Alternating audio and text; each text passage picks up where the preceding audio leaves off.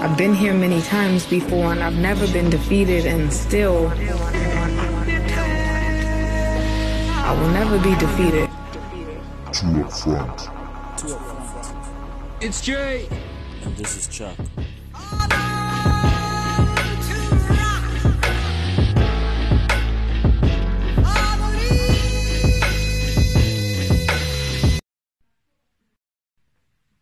Awelelelelele, awelele, ooh, siwelele. Recognize world champions three times over. Record champions. Siya Kolisi, the Great Bear, leading the Springboks to world dominance. Welcome, boys and girls, to this week's episode of Two Up Front. I'm Jay. I'm rolling with Chuck. Chuck will tell you what we're talking about, but you probably already know. Anyway, Chuck, what do we have on the episode today? Ooh, ooh, ooh, siwelele. That's what's up. Uh, well, uh, uh, first, first and foremost, uh, good morning, champ. Uh, how are you doing, champion? No, I'm, I'm good, man. I'm good. I'm too good. On top of the world? Uh, on top of the world, on top of the moon, even. Technically, as a South African, we're all champs. No one can deny us. We're carrying the Webb Ellis Trophy in our pockets. Everywhere we go, we're walking, we're like 10 feet taller. We're 100 pounds heavier. We're just massive wherever we go. Today, this week, the rest of the year, for like four years running, we'll be walking around as world champions. How good does that feel? Hello, South Africa. Today we're covering Benni McCarthy's firing, Nick Kovac's firing. We are asking the question, are fans a little bit too trigger happy? We're also covering um, a preview of the City and Liverpool game. But first,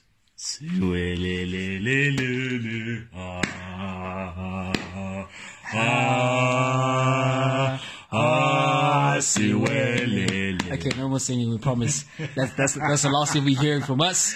Hey, we're champions. We can do whatever we want right now. But man, let's get into this. Let's just break down the, the, the, the final. This has to be the best game we've played in the whole tournament when it mattered. It's crazy. It's crazy. I, I can count three guys who stepped up, who weren't really so amazing. Belleru. We can count Lukhanyo Am. We can count, maybe I only have two, but, but people stepped up. Dude, um, for me, Rassie Erasmus's poker face. What in the whole world was that did we see in the final? I mean, the boys came out, they, they came out carrying the ball, and I'm looking at this, I'm like, it's not gonna last, is it? And around like the 20th minute, I see them kicking again. I'm just like, ah, we're gonna revert back to the style we've been playing. But no, we kept ball in hand. We were running it up the throats, down the throats of these boys who were like just physical everywhere. I mean, that's that's the game we've been crying out for. Um, when we we've been covering the matches that we've been playing, I know I've had the complaint that we are kicking far too much, especially when we are position half. I mean, even we didn't go away from the kicks entirely. Yeah. Even when we kicked, they were accurate. We were contesting in the air. Like all of our players were coming down with with, with, with the contested balls. I mean, Vermeulen was under every single thing, It and was a just wrecking ball. It was a wrecking ball. From restarts to rucks, every time he carried, he was a wrecking ball. Like as you're saying with the ball, with the guys under the ball, Willie le Roux was was was was excellent. Mapimpi collected a couple of balls, and people said that we were going to be put, put under pressure under the high ball, but not in the final. I mean, not in the final. I was I was saying this as well because this is when we first saw uh, the Springboks at this tournament in that first game against the All Blacks.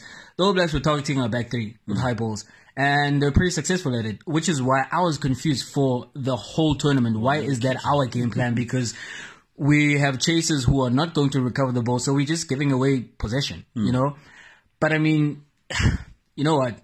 Even with, with without the ball um, with us, what I have to commend the Springboks on, and and what for me was just the standout for the whole tournament. That is arguably the greatest defense I've ever seen displayed on an international level. I saw. I mean, there was there was the first 30 minutes in, in, in the match against Japan, they had like 80% ball position and they were doing their tricks where they, they like ball in hand and they just interchanging between forwards and backs. It's beautiful to watch, but they were not going in. For 30 minutes, they had 80% of the ball possession. And under normal circumstances, you look at that, you're like, you, you can't, you can't last. Either- Same thing in the final. Something will happen where someone breaks through, or you'll concede a penalty. Something you don't hold up a game for that long. You don't. I mean, remember when, when, when, when England, when England had their big moment, there was a point where they were attacking and they were under our poles for, I I mean, it must have been like double digit phases where they just kept recycling the ball. They kept coming no and we were conceding penalties. I mean, there were like three penalty counts at the, at, at the end of that move. Eventually, uh, Farrell converted, uh, for their first points in the game. But I, I was looking at that and I was thinking to myself, if we keep these guys out here because they were just coming with everything that they have, if we keep them out here, that's a big statement mm. for the rest of the match. And we did. I mean, there were overlaps, but they were not converting. We were like smashing everything inside. The Vunipola brothers were who have been a problem. Been massive Have been a problem. I mean, all over the place. Like, since since the last couple, since Eddie Jones took over the English team, Hmm. um, the game plan is pretty simple. Given to to those two boys, Yeah. and they have some big boys in their team, and they I are thought so wrecking as well. I mean, if you add the two Alagis, if you add Sam Underhill, I thought it's gonna be like a massive collision. But you can't out Springboks uh, the Springboks when it comes to bashing and bruising and battering the opposition. Vermeulen was massive. Pieter-Steph was massive. Like Siya's work rate was massive. Guys, when we want something, as Siya said, and we work hard enough, no one can deny us. We were massive. Like, You know, you know what I was reminded about in in this World Cup. Yeah. That with all with all the fancy things uh, that, that that happen in rugby, I mean, New Zealand are a bit of an outlier in the world game in terms of how they play the game. Japan also on on that path, trying to play like the expansive, like running game. It's a beautiful game to watch, right? And it's worked for New Zealand. For I mean, Rassie Erasmus uh, last night when he was collecting the award for Coach of the Year, he was saying that after winning this World Cup, what we are looking for as a South African nation and his vision as he reverts back to director rugby is he wants consistency. And he was saying we're chasing, all of us in the international game are chasing the All Blacks because the All Blacks have like about a 77% win ratio in 100 years. Which is crazy, and we're up and down between World Cups. And some years, as as Siya was saying, that there was a point where the fans were not coming out to the stadiums, which is unheard of in South Africa because we we packed the stadiums for rugby. And when when uh, and so in in trying to chase the New Zealanders, sometimes you try to play like them. But what we saw in this World Cup is that sometimes the game of rugby is bully ball. The big boy on on on, on the playground is just too massive. He's too big. He's too strong. He's immovable. He's a force. And when he comes at you with everything that he has, there's not a damn thing you can do about it. and the South Africans are just like, you know what? Forget, forget the fancy stuff. Uh, move these things aside. That's what we're gonna do. We're gonna hit you. Whether you you are carrying the ball or we are carrying the ball, we are going to hit you. There's gonna be a collision, and one of us is not gonna survive, and it's gonna be you. even if even with Mbonambi out, Lut Diaga, we still keep on hitting people out out the park. I mean, I think the roles were reversed in terms of the semi-final, in terms of England's case, because they shut down everything the All Blacks tried to do. We in turn shut down everything they try to do because I, I can't pick any standout performer from for England. I mean, Farrell converted penalties and stuff, but we shut down everything that they tried to do, and we we were by far the superior team. I mean, by by the time we were entering into second half, there was a confidence as much as much as we didn't have that much of a big points difference, but there was confidence that we we've got this in the bag, even by the point of halftime. You know, um, when when when halftime hit, uh, where, for example, in the previous matches, it was it was close. You know, Yeah. this was close as well, but there was a different feeling uh, within. As I'm saying, within the first 20, 25 minutes, you were looking at that game and you were thinking to yourself that the only thing that needs to happen here is the Springboks need to pull away. That if we lost that game, we would have bottled that game because we were far superior. For sure. we were far superior than England in that match. And I mean, I had a I had some nervous moments when the the, the score was was still a difference of about three points or six points. Mm. There was a point where Farrell had a kick, and he's very accurate. He had a kick to make it 12-9, if I'm Yeah. not mistaken. And I was thinking to myself, if if these boys are only like three points behind us after the efforts that we've put in and how we've, I mean, if we're being honest, we've made them look pretty average.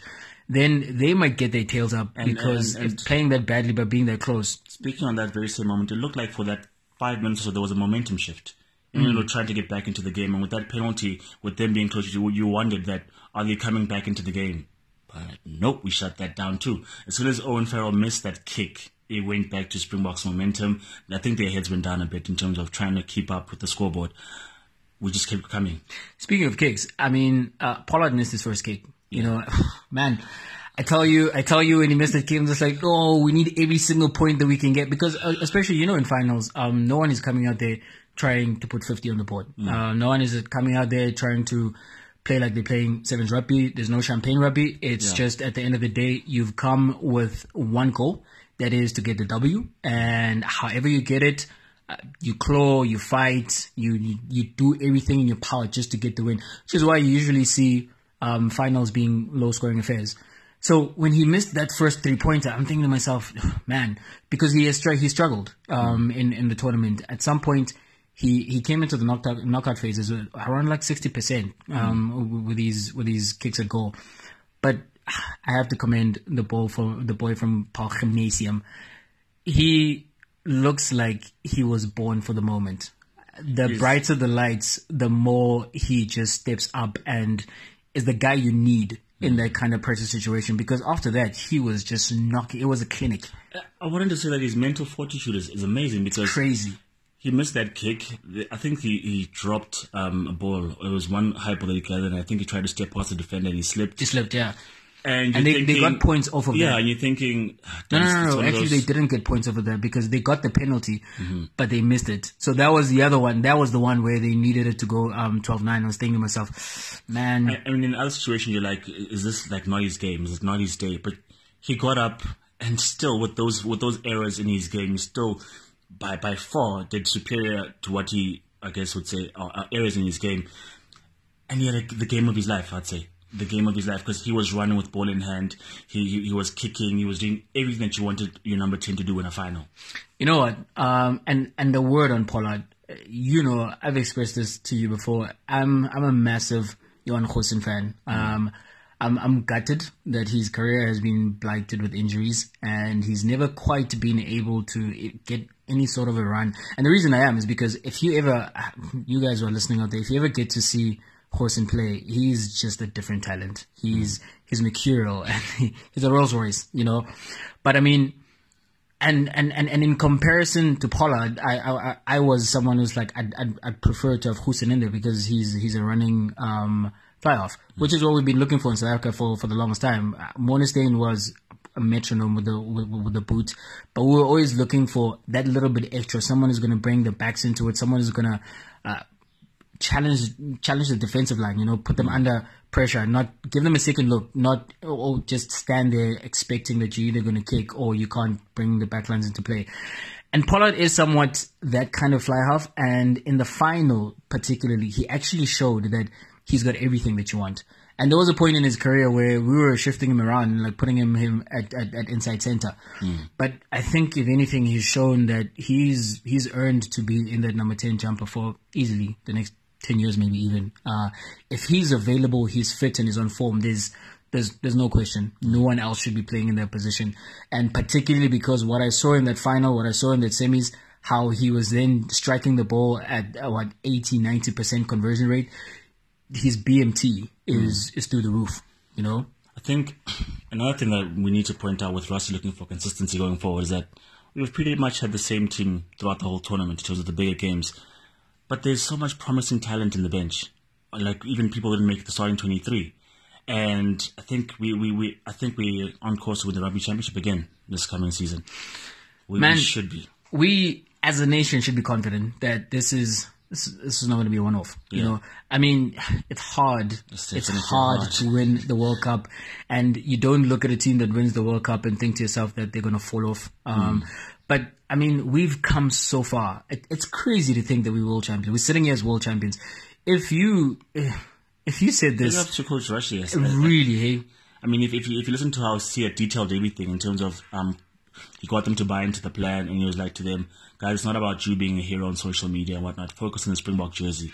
And Forget talking about, yeah, yeah. you're talking about people who had big contracts and were thinking about money, but he said to them, "This is how you're going to be an inspiration by doing it for the Springbok jersey, not for your money, not for what you put on Instagram." And they started being together. Apparently, he's an open and honest coach. He doesn't put pull people outside and say, "Listen, this is what you need to work on." He said he says it in front of the team and with everybody in knowledge of here's what um, such and such has to improve on, here's what such and such has to work on. I think it was it was open communication, and they were honest about who they were and what they could do, and paid off. There's great respect for the coach from the players. You can Oh, tell. um, a lot. That that word honesty or kept coming up when when the players, particularly Siya, Mm. was asked about the impact of Rassie coming in as coach. And he was honest with them um, Mm. from the beginning, as you just detailed, uh, in terms of what was going wrong, Mm. uh, what needed to change, and credit to the boys as well. They bought into it. Um, there was a level of trust that you could see that was developed between coach and players to the point where when Rassie was speaking on on on on, on Siya Kolisi, you could tell that that's not just a man who is in charge of managing him and, and his and his rugby career. You know, he's someone who's interested in, in the person, and sure. you you can then see that if this is translated to all the other guys in the squad, those guys would go out there and and play for him. The thing that I just spoke about in terms of um, Pollard being being being a running fly half, you can see his natural game is that he wants to have those options. He wants to be able to run around and not just kick it. But he kept to the game plan. You, I mean, you think to yourself, in spite of what his natural inclination might be, he kept to the game plan because he trusts. He trusted what what what what what what, what the coach um, had instructed him to do, and it is it's a it's a massive kudos to Rassie Erasmus that he was the director of the Springboks for what six years, and we went into crisis where at some point we got smashed by New Zealand like fifty seven 0 This is what, was- what, like only two years ago. Which is why Yeah. I'm thinking it's crazy to think that we are sitting here now as world champions. That's man. So, South Africans have, have, have, have an amazing ability of never saying die, uh, never giving up, and these are the fruits of it. with with what you said, I, I want to then pose a question: What does this win mean for you as South Africa, as a South African? Because so often you you've heard from the moment the whistle blew that people are saying this is big for the country. It's not just a sporting victory, but this is for all the hardships that we've had as a country. This is for all the the, the, the racial issues and, and and stuff that is happening in our country. This is this is for you. And Siya's motivational words are that if you want to achieve something and if you really work hard at it, you can. And they've always been a symbol for, for change and, and for good things in the country. What does this mean, mean? What does the win, sorry, mean for you? You know what? Um, if I'm and if, if I'm being like completely honest with you, there was a point where I, I, I got a little tired of, of, of hearing the rhetoric of um, unity and and and and what is done for the country. That's not to say that I do not recognize um, the impact that the win has. You know, I just, I just, I, I just felt that um, there are people who are trying to hijack what was happening because first and foremost, there are guys who have their whole lives. Um, Handré Pollard was talking about this before the final that he was in his backyard as a kid and before he ever even played organized rugby and he was kicking balls and imagining himself kicking in a World Cup final. And so he was saying that he's been preparing for this moment for his whole life. And this is the case with all those boys in that squad. And in their profession, chosen profession, which is rugby, and at the highest level of their chosen profession, they've achieved the highest possible outcome. You know, so first and foremost, that's what it is. Um, and congratulations to them. But it does mean, uh, it does mean more. Uh, As much as I say I, I- I got tired of that message, there's very clearly something you can't go away with with the Springboks, and it's it's rather interesting because no other sporting team, sporting individual in our country quite captures the imagination or holds this position um, of the Springboks. The Springboks represent in South Africa a microcosm of what our society actually is, because we cannot go away from the fact that they were exclusively a an Afrikaans symbol. Uh, there was exclusion on the basis that this is our, sp- it wasn't us against them, and and there were talks of dismantling the whole thing. Uh, and and and and I mean, there's been comments from political voices and other dissenters on social media and, and, and whatnot that this doesn't mean anything and, and, and the win doesn't change anything. And to that I say, well, what honestly, like a game of rugby won't change all of it's society. supposed to do, You yeah. know? But I, I'm someone who I support the existence of the Springboks. Hmm. I recognize that this, like rugby in this country has a hell of a long way to go in terms of transformation. Hmm. But that's the reason why I believe that we must continue with with with with, with, with the symbol of the Springboks with uh with with the game in this country because how we go there hmm. will will not not will determine how the country goes, but it will be a picture of what we can do. And this is what the message that we heard from our captain and from from the squad. It's it's not perfect. We don't live in a post um, racial society. We don't we, we are not living in South Africa and I don't think we ever quite get to a point where we say no prejudices exist in society. But what we are always searching for is better than what we were before. And for example, we watched we watched um, a documentary where uh, Chester Williams was the only person of color, black person, in the '95 um, World Cup. We saw a Lukhanyo Am passing to Mapimpi, scoring a try. We saw a Cheslin Kolbe, uh, a colored player, scoring a try. And we see our fly half is white, and he's converting. He's, he's converting penalties and and um and, and conversions. You know, and you look at that, and it's better than '95, which which is what we are aiming for. Yeah, we we're not quite there yet, Yeah. but the goal is that we push on. You know, we we press towards perfection. We might never get there, but we press towards the change. And what needs to be done still needs to be done. When we have a a Siya Kolisi who, when you hear hear his story, how he was someone who was stri- trying to figure out where his next meal is coming from. He was someone who didn't have shoes, uh, forget rugby boots to play the game, and now not only is he the first black South African captain to to to lift the Webb Ellis Trophy, but he's the fir- first black captain, period, Yeah. to to lift the trophy. You know, that's progress. I mean, if if if Rassie said he wasn't quite aware of the impact it would have to instill Siya Kolisi as captain, and he was quite amazed at what what actually happened as soon as Siya was announced as captain, and then to again refer to Rassie in his post-match um, game after the final, post-match sorry uh, interview after the final, he said that it was not about the pressure in terms of performing as South Africans and whatnot, but they were playing to give the nation hope. Yeah. And as you said, it's, it, the, the Springboks are a great symbol in terms of what we could be. I mean, you look at the videos of Mapimpi and the bomb squad and all the controversy that had. And for me, that's like, as a country, we all have teething problems if we want to go somewhere. There will be issues here and there. But if we own up to certain things and we fix um, our country, we can actually get somewhere. I mean, obviously, it's a game of rugby. It's not going to change people's lives. It's not going to change um, what what uh, racism issues we have and crime and all these things. But if we look to that and we try and model ourselves towards that and say that, hey, we are better off than we, what we were, as you said, in '95, where we're still world champions, but with different faces.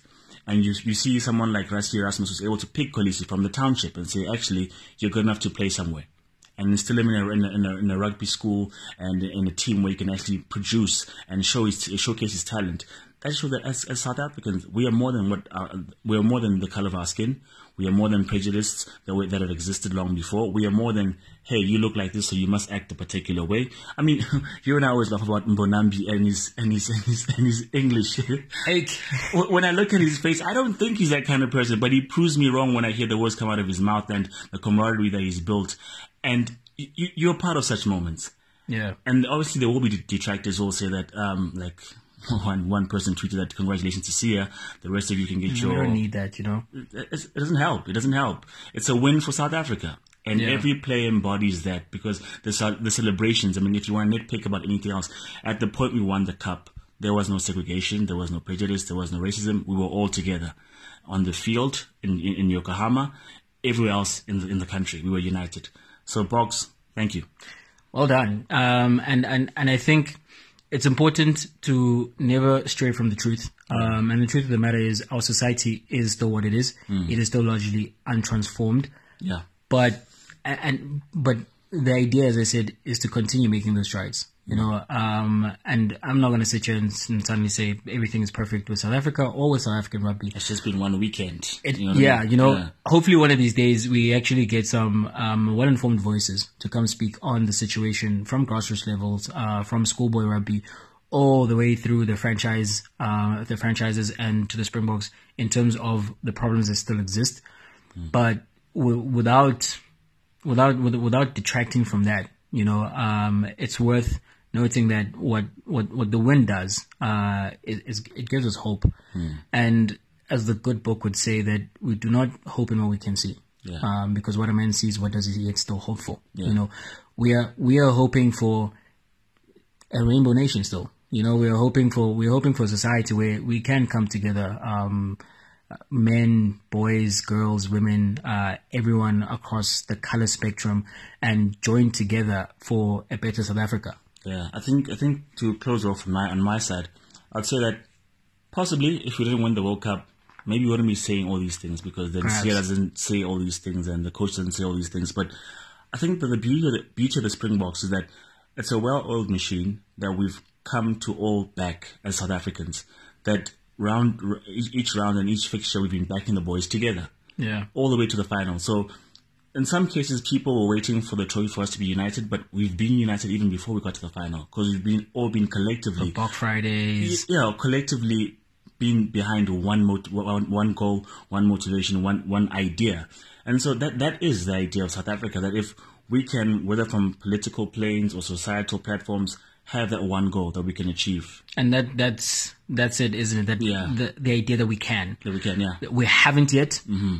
but we can, and it's we're not going to give up on the ideal. Um, South Africa does belong to all who live in it, uh, and we we always just figuring this thing out, this thing out. Uh, same thing as when the Springboks were almost down and out. When Rassie speaks about how he almost quit if he was going to lose his third Three game times, in a row, yeah. and it, that third game was against New Zealand, which was very highly likely that we lose that exactly. But that didn't happen, you know, and, and, and, and we, and that's the message from the Springboks. We can be honest with one another. We can be honest about where we are. We can be honest about where we want to go. And we can honestly buy into it. If all of us buy into it, we get there and we find ourselves at the pinnacle of anything that we want to do. Uh, reminds us of, of, of, of the words of um, Eliud Kipchoge when he says, no human is limited. We, as individuals are not limited. Um, Siya proves that with his story. All the boys prove that with wherever they come from, their different backgrounds. And as a society, as the people of this land, uh, we can achieve a certain level of world dominance as well. Yeah. Um, in, in our different respects. So congratulations to the Boks again. Um, thank you for bringing this good feeling in our country. As Yeah, everyone kept saying, we needed it. And That's so good. Well. Okay, I'm not. I'm not going to say it again. but Right. yeah, well done, world champions. That's- Transitioning from one point to another, I mean, Siya was honest enough to say that I'm not the only leader in the team. Um, there are other people that I look up to that I play with that help me with the leadership roles, and I actually look up to other people, and they are my heroes in the very same team that I'm leading. I want to then talk about other leaders in a different sports, coaches. Yeah. Are, they, are they being fired too soon because they're leaders of, of, of their team? And maybe there isn't all that much honesty in football in terms of when and how coaches get fired. Benni is gone. Nick Kovac is gone. Do you think clubs are trigger happy and do you think fans are, are too ready and willing to see their manager go? man, am I even the right person to ask this question? An Arsenal supporter who lived through some like a decade of me saying Wenger out, um, and I'm also now at the point of Emery out. But so our, our our conversation is sparked by the fact that Kovac was fired by Bayern Munich following a five-one drubbing by Frankfurt. And to be fair, well, hmm, to be fair, Bayern got a red card in that match, uh, and we know it's hard to play against ten guys. We saw Leicester put nine uh, past Southampton when they were down to like ten guys. But there's a certain there's a certain image that Bayern Munich hold as five times uh, European champions, as record Bundesliga champions, and this season it's it's it's been a struggle. But with this particular firing, I don't know, man. I feel I feel this was too quick. Uh, This this dude won the Bundesliga as well as uh, the the cup last season, and then came back the beginning of the season, won the Super Cup, and then ten games into the league in, into the league season, and following a seven two win away at Tottenham, they got beaten five one, and and and they decide yeah, we've seen enough. Which is funny enough. Like this was the biggest loss in ten years, and ten years ago, uh, Jurgen Klinsmann was fired from Bayern following a five-one drubbing. It's amazing how sport works out like that. Same thing we saw with Benni McCarthy. Uh, only two wins in his last eighteen games or something. Yeah. But then you ask yourself that does what he what, what what he has done in, in, in the games prior to in the seasons actually prior to that does that not give him some form of a cushion? Do they not persist with him and, and, and go through trying times a little longer? Yeah. And what, what, what certain clubs have decided is that no, um, there, there's there's a limit. You've reached a limit, and it's time to go. And then there are clubs. Then there are clubs who Who do things the old fashioned way, who actually give managers their time. I mean, look, I, I, I think sometimes coaches don't get a fair rub in terms of being given enough time to showcase their abilities or their knowledge. And sometimes they're negating factors like not maybe getting the players you wanted to sign, funds, um, the team that you're currently working with, and if you are, I guess, on good terms with the board. Because I think sometimes it's a personalities game. Guardiola could argue did as well as Kovac. He never won no, no Champions League, and he left when he wanted to leave, whereas Kovac was fired. And I'm, I want to then ask Emery, who's good at PSG, and he's at Arsenal now, and he, has, hasn't quite transformed it, but maybe he's on the way there. But fans are already saying that he must go out. Is that is that fair to say that already, Mister Gunnar? You know what? I think situ- situations are, are important. It's important to read the the situation at a particular club. At an Arsenal, for example, uh, the reason Arsenal eventually parted ways with Arsene Wenger is because it was a decade's worth of mediocrity. He was finishing fourth multiple seasons, and he was That's selling it to. It was consistency, but he was selling it to the to, to to the fans that that's okay. I mean, Arsenal are not quite Manchester United. Uh, they're also not quite Liverpool in terms of how decorated they are in, in, in England, but they are the third most successful team in the land, which by some measures, then you say they want they they they're probably top three, the biggest clubs in in the country. So going going that long with just eh, let's qualify for for Europe, and when you get to Europe, you get knocked out in the last sixteen consistently. There's there's an inquisition that needs to be launched there. So when you replace Wenger, you're replacing him with the promise that the next guy who's coming in is not going to be Wenger in a different mask. Emery does not look like he knows what he's doing. Arsenal are still the same team that they were under Wenger. I mean, they go they go 2 0 up at home and against a team that is in the bottom half. And that team is, is likely to come back. They go away from home. You know that they're going to concede. I mean, they went away from home in the middle of the week and they scored five past Liverpool at Anfield. Whoop de doo. They conceded another five. And which other team, which other team goes away and scores five goals and loses? So in a situation like that, I think, I think there's a culture change that is needed. And when you look at an Emery, he's not the man to change the culture. And the culture at Arsenal at the moment is that they've got weak underbellies. Uh, their players are soft. Uh, their players are thin-skinned. They, they they can't bear the fans uh, acting out against them, and maybe fans. I'm not. I'm not someone who's going to say fans shouldn't boo uh, players. Fans pay good money to come to the stadium, and we follow the teams that we follow as much as we can cheer them on. We sure as hell have every right to express our our, our discontent and, and boo them in terms of paying that's money, the case.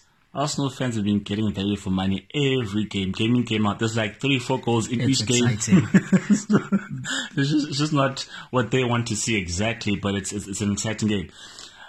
I want to ask you then a question in terms of you want, I know I've heard you say this before, you want someone like Diego Simeone who's going to man up Arsenal and get them challenging and have the balls to do it. In terms of um, United, we wanted a big name coach. We got Mourinho. But as soon as the first season was done, we were like Mourinho out. And you, you, you wonder then that what do we want as fans? Because you get who you want, and as soon as something goes wrong, you want him out. I think managers need to get time to change things and, and What's enough time though? enough time would be two full seasons at the very least, and maybe three. But also, as I said, if, if you give him all the re- resources that he says he wants and he still fails, then he has no case. So would you say then that if he has a list and that list is made, say, within the first season, Yeah. and then the team still looks as it did and, and it's underperforming, do, would you say then the time frame of how, how how long it gets is is affected by the fact that well circumstances are have been lined up for you as per your request? Does your timeline change in that re- in, in that regard? Mm, yeah, to an extent, because if I look at someone like Pep Guardiola, everywhere he's gone, he's splashed the cash and always built the ideal team that he wanted. As much as, as he's a good tactician and a good coach, Pep has always had everything at his disposal. And for me, that that, that is why he's so, so so successful. I mean, who goes and, and splashes 100 mil on defenders in one window? Yeah. There's someone who wants to win by all costs. And so, I mean, for me, when I started hearing Mourinho say, we want to sign this person and that person, I'm like, but you signed Lindelof already. Aren't you making excuses? And it, it, it really, I, just, I didn't want him there. But I mean, I'm starting to think that are clubs, are, is it that clubs are not prepared to have tough times? Do you want to sign a coach and just have a winning run like Lyon had, like PSG have, like Bayern have had it at, at some point in time, and like Juve had? Is that what we want from clubs? Because it's not realistic. I, I think it's very clear that this is not our fathers and grandfathers game. Uh, this is not the era where Alex Ferguson gets six seasons without winning anything and still manages to coach that team for what another twenty years. Yeah. No, um, I, I don't think clubs have the stomach uh, for building, and I think you know what it comes down to. I think it's a society we live in. We do live in a micro society, and also in a social media age where if it's trending, it's relevant. Um, if it's not, we've moved on from it. And just the culture of, of, of the time uh, pushes even organizations to go through uh, periods where is it in vogue? I mean, we see in football. Football is the most fashionable sport there is. When uh, 4-4-2 for the longest time was the preferred uh, formation.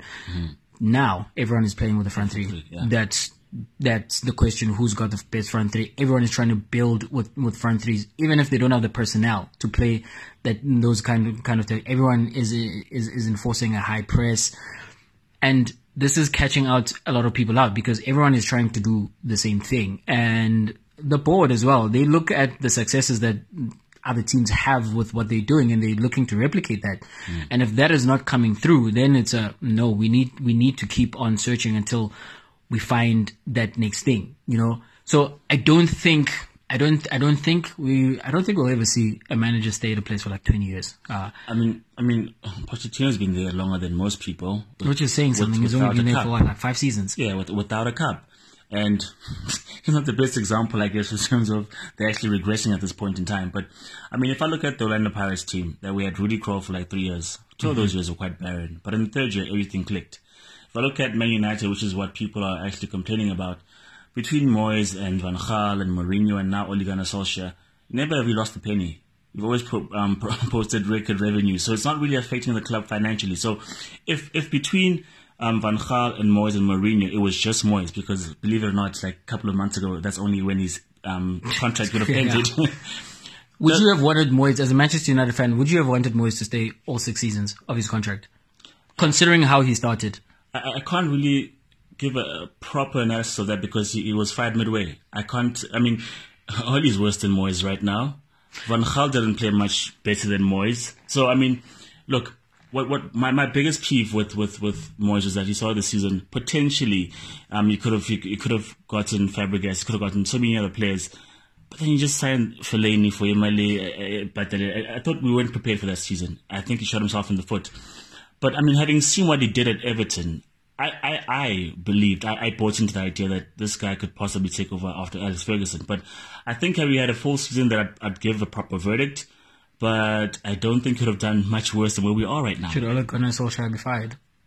Oh hell, I don't know. You know, Look, you know. Ole, Ole has got 21 losses already in 50 games. It took is- it took Klopp 155 games to get to 20 losses, so he's already surpassed 100 him. Look, I'm not impressed with what Ole's doing, but at the same time, if you fire him now, how much better can we get? We won't know until you get in the new person because And then if he sucks again, like I'm saying, it's been musical chairs at United, and nothing's really changed. and that, and, and that's scary. that's actually scary because like So, be- so, so my point is this: the only thing that you can keep consistent in a football club is, is the manager. If you're going to chop and change players like the world does, and chop and change managers as well, you're creating instability at every possible place that you can, and you're not going to be able to. I mean, like I said, I can't I can't measure what Moyes has done. I can't measure somewhat of what Van Gaal did, but he got us FA Cup, and as soon as he won, Mourinho was signing a contract. Mourinho, we can't say was going to do worse than Ole Gunnar, but we can't really judge because he's been gone. So, if we get a bit of stability in some front, maybe in a couple of seasons' time, if you have the patience of Gary Neville, just know it's a future project. Maybe there's joy. I don't know. You know, on the other, on the flip side of that is, is Chelsea. Chelsea are not afraid to get rid of a manager. A manager will win a, a, a Premier League this season, a Champions League. Di Matteo won a Champions League for crying out loud. And the following, he didn't even make it through the following season. But then with them, you, they make those changes and they continue being successful. So it's working at Chelsea. Uh, I I don't know if they've got a team who just knows when a team needs something different, and whenever they get something, it's very rare that a coach has come to Chelsea and utterly failed. I, I, I can think of Scolari uh, was one who failed. Um, Avram Grant, you you would say he failed, but the man took them to a Champions League final and finished second in that very same season. And every other manager who's been at Chelsea has has won something, you know. So Abramovich has a clear mandate that he's in he's in it to win it. Um, and we're going to see it again when when this transfer ban ends. He's going to go out there and he's going to spend. He's got his manager. He went and got Frank Lampard after a season of him managing Derby. And you're thinking to yourself, what what can he possibly do? You see the Chelsea team and you look like, okay, uh, his fingerprints are all over this team and they're trending in the right direction. And yet, after next season, after he gets the players that he wants, if it does not go translate into a, a league win or something of of those heights, Frank is going to see the boots as well. I mean, you know, you know the thing with managers, they are the easiest change that you can make hmm. because when you look at like when you look like at a Manchester United, for example, the quality of players is not good. Hmm. But the thing is, it is harder to get rid or change 11 to 20, 25 guys than it is the one person. When the fans are booing and, and they are not happy and they are your, they are your clients, your, your, your customers, um, so to speak. The board, I don't think boards are necessarily concerned with what fans want in terms of results. They're concerned when it hits them in the pocket. And because when the fans are unhappy with the team, then they start doing things like staying away or they're not they're not purchasing uh, merchandise, and and that precipitates change. So I think when the board looks at the situation, they can't change themselves. Uh, Well, not can't. They're not willing to change themselves. So then it comes down to okay, uh, the manager or the players. They look at the players. There's far too many of them to change all in one go. So guess who is the odd man out? The one individual who is the coach. I, I want to then bring to light Brendan Rodgers. He was quite, quite, quite, did quite well at Liverpool, considering where they were and where he got them. And sure, he didn't have a, a, a great time towards the end of his tenure. Went to Celtic, started winning again. Sure, Celtic always win the league every Yeah. other year. Came back to Leicester and transformed that team. I can make a case and say, had he stayed, he probably could have achieved the highest the club uh, achieved because he's a proven manager in the in the English Premier who has done well. He's come back and within less than a season, Leicester are purring again.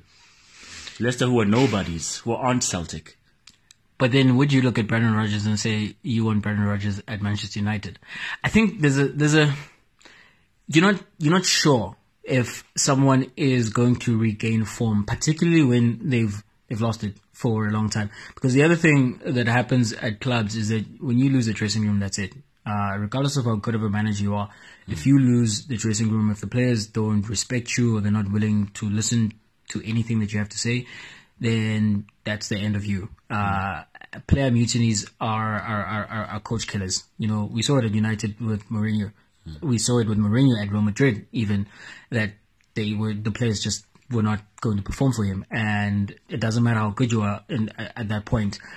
So there's that. Um, I want to interrupt you there. Don't you think that that player mutiny is bred by the idea that players know that ah, you're not going to last too long? they do. They, they, they, they're, they're, they're in contracts. They, say, they, not they, gonna last long. they paid like I mean, I mean, if you if you look at the respect that Sir Alex Ferguson had in, in, in, the United dressing room and how you can kick a boot to Beckham's face and have Beckham leave because he was the gaffer, he was the boss. But now the tables have turned. If you hit Beckham in the face with the boot, he'll get you fired. That's As we true. saw with Pogba and Mourinho. If you go against the star of the team, you're going to get fired. And it's only worked for Chelsea. Not really for anyone else. it's crazy because the and that's that's the change that has happened where the coaches were the the the voice of the team. Uh, they were they were the institution themselves. Now it, player power um, is what it what is what rules. You say Chelsea but Fabregas and and and his his crew got, got was it Mourinho that they got fired? Uh, yeah. So Apparently, apparently, yeah, but he keeps saying that he plays for Marina, but it was yeah, his crew. yeah. So I mean, and whilst that persists, where the players are the ones with the power, you're gonna see a, a musical chairs with, with, with managers. You, but then you look at a situation like at a Liverpool, and you can visibly see that the Liverpool players love Jurgen Klopp, and as a result, the board loves him as well. The fans love him, and that's that's the kind of perfect marriage that you're looking for. You know, if you don't quite have the finan- finances that City has and the very excellent manager that they have, you want to have a situation like that that exists at Liverpool. But you you do need the fans to buy in here mm. because and the only way fans buy in if the results are, are good because at the end of the day, all of us who follow the teams that we follow, we just want to win. And if if we're not winning, then we need change. I mean, another thing I think about is that maybe fans are not really aware of their opposition. I mean, can can realistically can Tottenham fans be upset that Liverpool and City are that much better? Can they really make a case that we should have won the league when they're playing against juggernauts? Well, if they view themselves as juggernauts as well, then yeah. You know what? If if if you're not winning the league, for example, because obviously only one team can win it a, a, a season, you know, but you don't want to see just one team win all time. If you are uh, in England, where we speak about a traditional Big Six, in a in a in a 15 year period, you want to see your club, which is not Manchester City or at the moment Liverpool.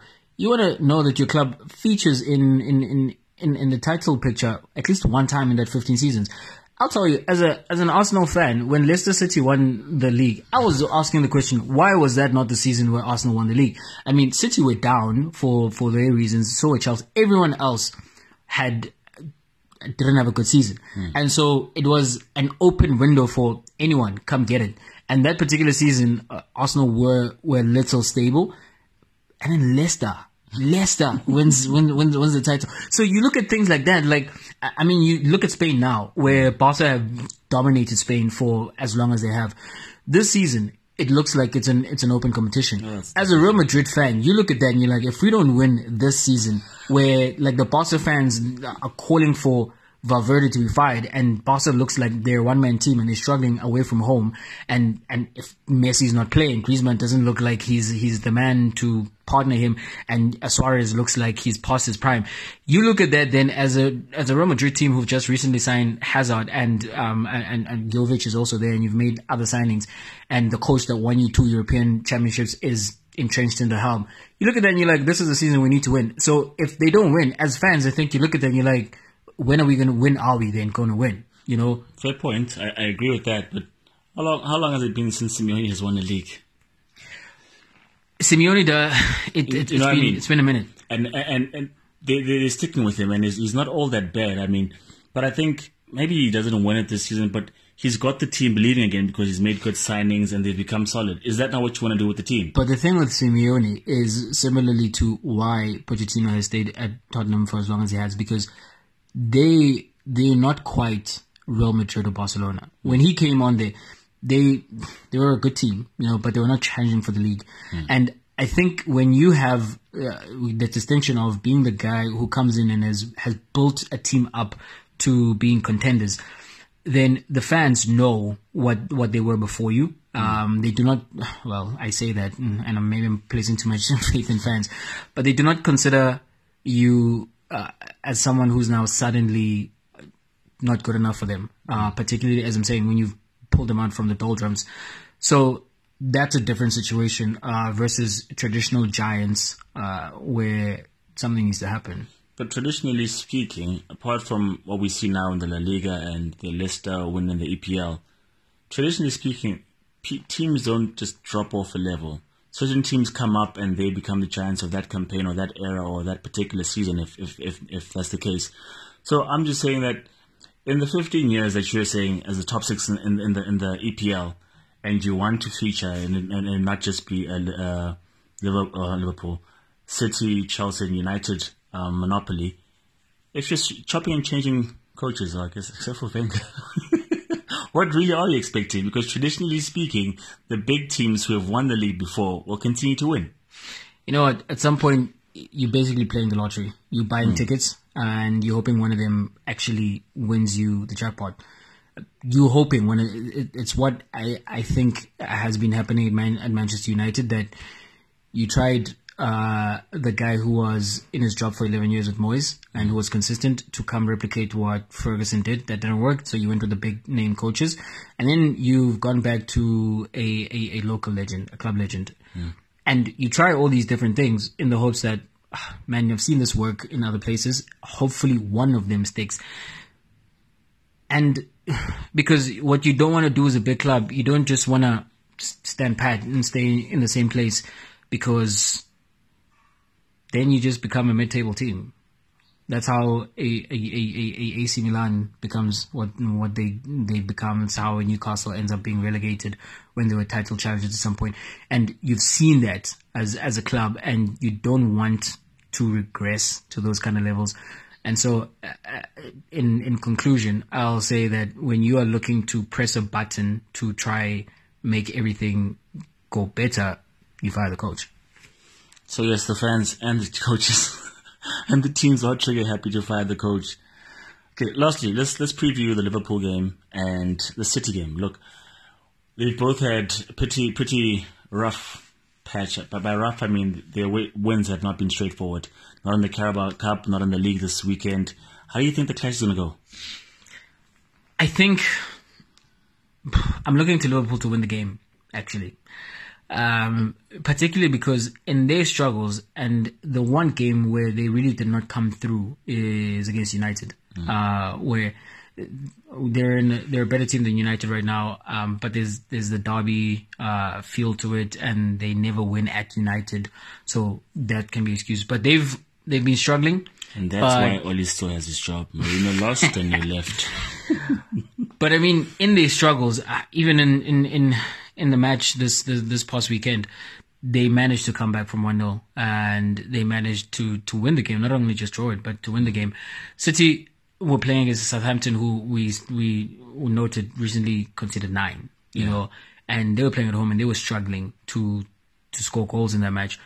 Credit to them. They also came back in that match and eventually won it.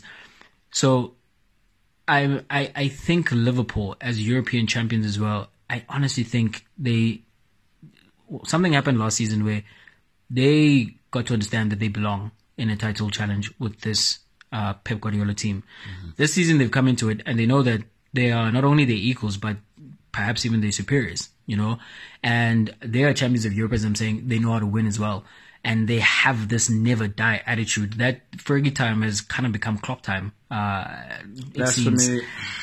And so, where where last season they lost we can we can say they lost um, their title momentum. They pushed for the title against City. I think this season, as someone who's picked them to win the league, they win this game and they push on from there. So this is a pivotal game because either they extend their yeah. lead or they're cut down and it becomes close again. Look, I think I have to agree with you on this one because City have not yet fixed their def- defensive frailties. They still have the key members of their defense out and they're still playing Abu Fernandinho at the back and Zinchenko's and stuff. When when City are being pressured defensively, it's it's it's a movie. It's a movie to watch. It's drama. It's all these mistakes. They're good going forward traditionally, and they've always been. But if you have Mane and you've got Firmino and Salah running at you, I don't see you guys keeping a clean sheet. And with their struggles of late, I know it's, it's, it's not normal for them to struggle to score goals. They usually average like what three or four. Um, but I, I don't see them winning. If they do, I'd be surprised. Um, but look, I got it right on the Springboks bet. I got it right with Canelo, I got it right with Leicester. So I'm saying this week, Liverpool, I'm going for a 3 0 win. Wow, 3-0. emphatic. You know, actually, oddly enough, you say that. I'm actually, th- I'm actually also leaning towards a big victory for Liverpool. I, you know how a couple of seasons ago, how they came out and you put like four or five past us in like 20 minutes. I'm not looking for them to put like all those goals past, um, in, in the early minutes of the game, but I think they're going to blitz, uh, City. Uh, the game is going to start and City will not know what hit them. That front three, I'm looking for them to do wonders in this game. Later on in the game, I'm looking for an Oxlade Chamberlain to come in and just make matters worse.